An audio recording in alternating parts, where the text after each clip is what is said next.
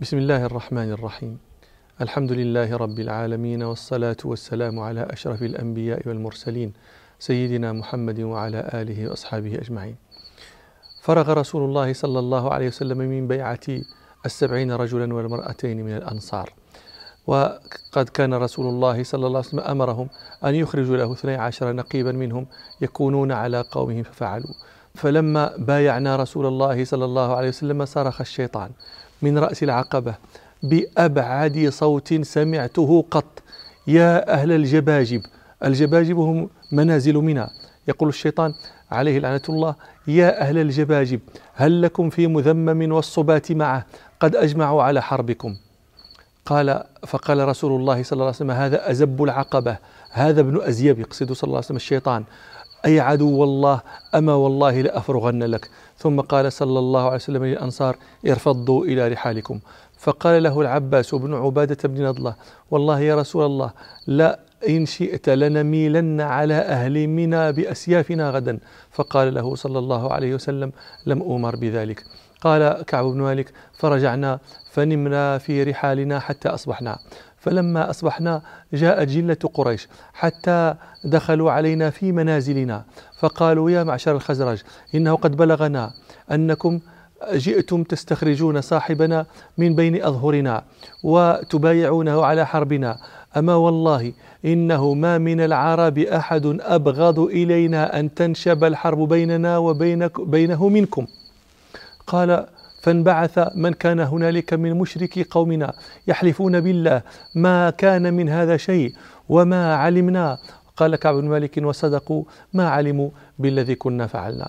وقال كعب بن مالك رضي الله عنه يذكر آه، أسماء النقباء الذين بايعوا البيعة الثانية في جملة أبيات. يقول فأبلغ أبين أنه فال رأيه وحان غداة الشعب والحين واقع أبى الله ما منتك نفسك إنه بمرصاد أمر الناس راء وسامع وأبلغ أبا سفيان أن قد بدا لنا بأحمد نور من هدى الله ساطع. فلا ترعيا في حشد أمر تريده وألب وجمع كل ما أنت جامع. ودونك فاعلم أن نقد عهودنا أباه عليك الرهط حين تبايعوا أباه البراء وابن عمرو كلاهما وأسعد يا أباه عليك ورافع. وسعد أباه الساعدي ومنذر لأنفك إن حاولت ذلك جادع وما ابن ربيع إن تناولت عهده بمسلمه لا يطمعا ثم طامع وأيضا فلا يعطيكه ابن رواحة وإخفاره من دونه السم ناقع وفاء به والقوقلي بن صامت بمندوحة عما تحاول باقع أبو هيثم أيضا وفي بمثلها وفاء بما أعطى من العهد خانع وما ابن حضير إن أردت بمطمع فهل أنت عن أحموقة الغي نازع؟ وسعد أخو عمرو بن عوف فإنه ضروح لما حاولت من الأمر مانع. أولاك نجوم لا يغبك منهم وعليك بنحس في دجى الليل طالع. وكانت شروط هذه البيعة مخالفة لشروط بيعة العقبة الأولى. تلك كانت بيعة النساء لأنه لم تفرض الحرب بعد والآن في هذه فقد أذن ربنا سبحانه لرسوله صلى الله عليه وسلم في الحرب فبايعوه على الحرب. روى أحمد عن عبادة بن الصامت رضي الله عنه وكان في من بايع بيعة العقبة الثانية وكان أحد النقباء قال رضي الله عنه بايعنا رسول الله صلى الله عليه وسلم بيعة الحرب وكان عبادة بن الصامت أحد الاثني عشر الذين بايعوا رسول الله صلى الله عليه وسلم بيعة النساء. قال على السمع والطاعة في منشطنا ومكرهنا وعسرنا ويسرنا ولا ننازع الأمر أهله وأن نقول الحق حيثما كنا لا نخاف في الله لومة لائم. وهذا الحديث في الصحيحين من غير هذا اللفظ بيعة الحرب. فلما أذن ربنا سبحانه لنبيه صلى الله عليه وسلم في الحرب وبايعه الأنصار في يثرب وبايعوه على أن ينصروه وأن يمنعوه. وعلى نصرة من أوى إليه من المسلمين أمر رسول الله صلى الله عليه وسلم من كان معه من المسلمين بمكة بالهجرة إلى المدينة. فهاجروا خرج الناس وأقام رسول الله صلى الله عليه وسلم في مكة ينتظر أن يأذن له ربه في الخروج. روى البخاري في صحيحه عن البراء بن عازب رضي الله عنهما قال أول من قدم إلينا من مكة آه، مصعب بن عمير وابن أم مكتوم ثم قدم علينا عمار بن ياسر ثم قدم بلال رضي الله عنهم أجمعين. وكان من أوائل من هاجر أيضا. أبو سلمة وزوجه أم سلمة وابنهما سلمة وقصة هجرتهم آه، قصة حزينة مؤلمة تقصها أم سلمة رضي الله عنها. فما كانت قريش لتذر من شاء يهاجر حيث شاء. آه، روى ابن إسحاق بإسناد حسن عن أم سلمة رضي الله عنها قالت لما أراد أبو سلمة الخروج إلى المدينة رحل بعيره لي فأركبني عليه وجعل ابني سلمة بن أبي سلمة في حجري ثم أخذ خطام البعير يقودني. قال فرآه رهط من بني المغيرة بن عبد الله بن عمر بن مخزوم. فقالوا له هذه نفسك قد غلبتنا عليها. فأرأيت صاحبتك هذه على ما نتركك تسير بها في البلاد. وإنما قالوا ذلك لأنهم رهطها رهط أم سلمة. فهي رضي الله عنها أم سلمة بنت أبي أمية بن المغيرة بن عبد الله بن عمر بن مخزوم. وهم بنو المغيرة بن عبد الله بن عمر بن مخزوم. فقالوا له نفسك هذه قد قد غلبتنا عليها. أرأيت صاحبتك هذه؟ على ما نتركك تسير بها في البلاد. قال فأخذوا منه خطام الناقة. فرأى ذلك بنو عبد الأسد.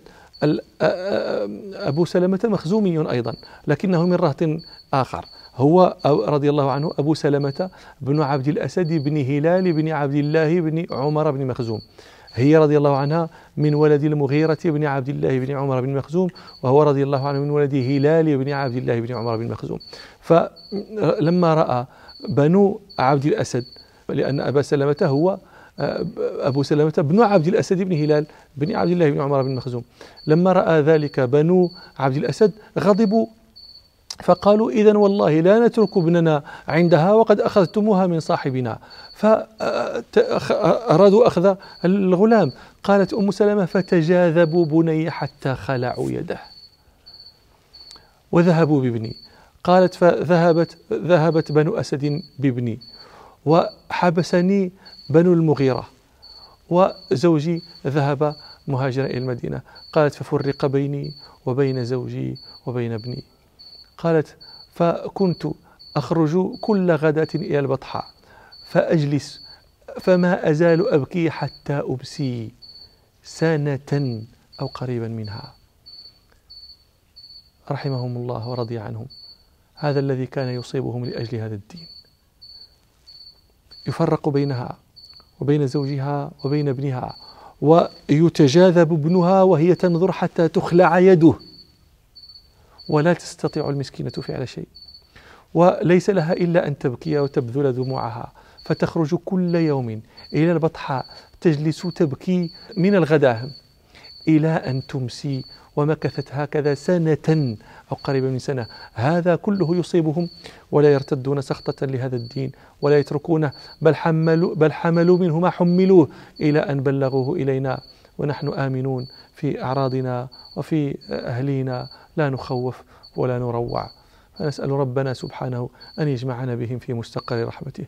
قالت رضي الله عنها فكنت أخرج في كل غداة إلى إلى البطحاء فأبكي فما أزال أبكي حتى أمسي سنة أو قريبا منها. قالت حتى مر بي رجل من بني عمي أحد بني المغيرة بن عبد الله بن عمر بن مخزوم فرآني فرق لي.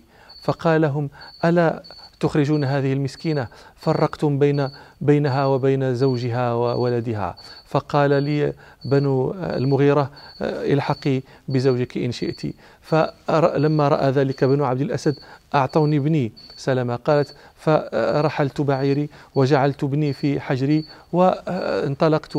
والله ما معي أحد من خلق الله. فقلت أتبلغ بمن لقيت حتى أقدم على زوجي. قالت فلما بلغت التنعيم لقيت عثمان بن طلحة بن أبي طلحة أخا بني عبد الدار. عثمان بن طلحة هذا سيسلم لكن سيسلم في عهد الحديبية هو الآن كافر على دين قومه. فلما رآها وحدها قالها إلى أين يا بنت أبي أمية؟ فقالت أريد أن أذهب إلى زوجي في المدينة. فقال لها وما معك من أحد؟ قالت لا والله إلا الله وبني هذا. فقال لها والله ما لك من مترك. قالت فأخذ خطام بعيري وجعل يهوي بي. قالت والله ما صحبت رجلا من العرب قط أرى أنه أكرم من عثمان بن طلحة.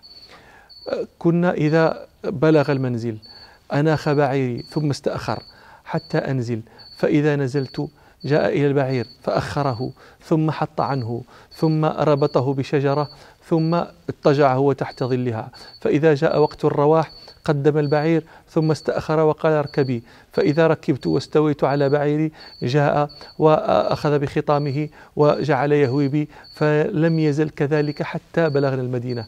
قالت فلما بلغنا آه، ديار بني عمرو بن عوف بقباء قال قالت وقد كان أبو سلمة نازلا هناك. قال لها عثمان بن طلحة إن زوجك نازل في هذه القرية فادخليها على بركة الله ورجع إلى مكة. فكانت تقول فوالله ما أعرف أهل بيت في الإسلام أصابهم ما أصاب آل أبي سلمة ولا أعرف رجلا قط من العرب كان أكرم صحبة من عثمان بن طلحة. وصهيب آه، الرومي صهيب بن سنان أيضا يعني خرج من ماله ليهاجر روى ابن حبان في صحيحه عن أبي عثمان النهدي قال لما أراد مصعب بن عمير أن, أن يهاجر إلى المدينة لقيه كفار قريش. فقالوا له جئتنا سعلوكا. السعلوك الذي لا مال له. جئتنا سعلوكا. فكثر مالك عندنا وبلغت ما بلغت. ثم تريد أن تخرج بنفسك ومالك. والله لا يكون ذلك أبدا. فقال لهم رضي الله عنه غير متردد ولا متتعتع. أرأيتم لو أعطيتكم مالي أتخلون سبيلي قالوا نعم قال فإني أشهدكم أني قد جعلت لكم مالي فانطلق فبلغ ذلك رسول الله صلى الله عليه وسلم فقال صلى الله عليه وسلم ربح صهيب ربح صهيب. ثم هاجر عمر بن الخطاب وعياش بن أبي ربيعة المخزومي. روى ابن إسحاق بإسناد صحيح. عن عمر بن الخطاب رضي الله عنه قال اتعدت أنا وعياش بن أبي ربيعة المخزومي وهشام بن العاص بن وائل السهمي في التناضب من أضات بني غفار. التناضب ضرب من الشجر وهذا الضرب من الشجر يوجد في أضات بني غفار. الأضات الغدير في أضات بني غفار قال فقلنا أينا لم يصبح عندها فقد حبس فليمضي صاحبها. قال فأصبحت أنا وعياش بن أبي ربيعة وحبس هشام بن العاص بن وائل وفتن ففتة. قال فأتينا المدينة فنزلنا في آه، ديار آه، بني عمرو بن عوف بقباء.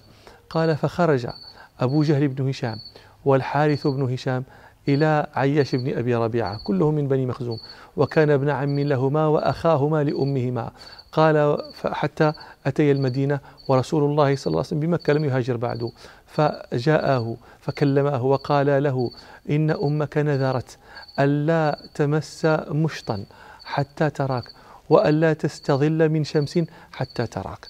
فأرق لها ف يعني رام الرجوع معهما. فقال عمر فقلت له إنه والله إن القوم يريدونك إلا ليفتنوك عن دينك فاحذرهم.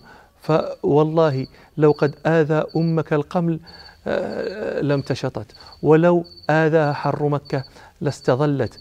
فقال عياش أبر قسم أمي ولي مال هنالك فآخذه. فقال عمر إنك والله لتعلم أني من أكثر قريش مالا فأعطيك نصف مالي ولا تذهب معهم.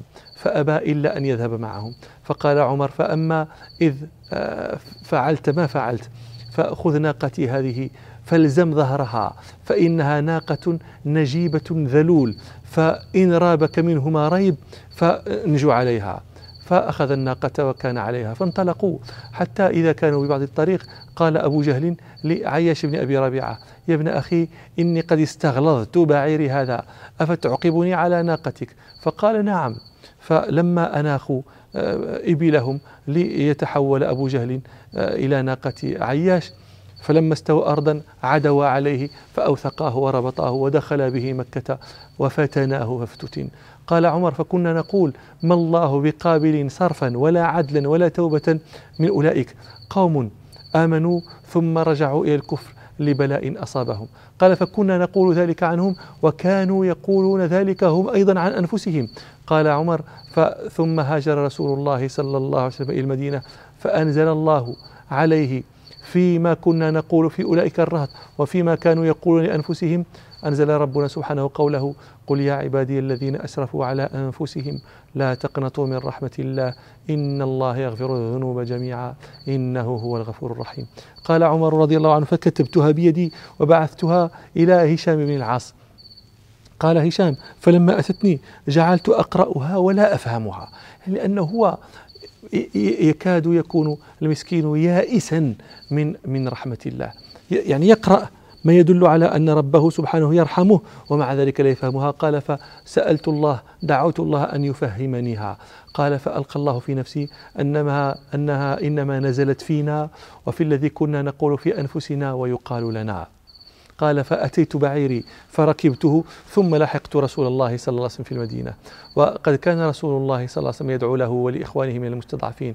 فقد روى البخاري ومسلم في صحيحيهما عن أبي هريرة رضي الله عنه أن رسول الله صلى الله عليه وسلم كان يقول اللهم أنج عياش بن أبي ربيعة اللهم أنج سلمة بن هشام اللهم أنج الوليد بن الوليد اللهم أنج المستضعفين من المؤمنين اللهم اشدد وطأتك على مضر اللهم اجعلها عليهم سنين كسن يوسف.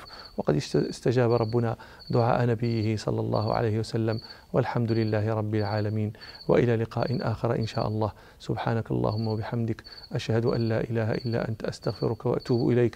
والحمد لله رب العالمين.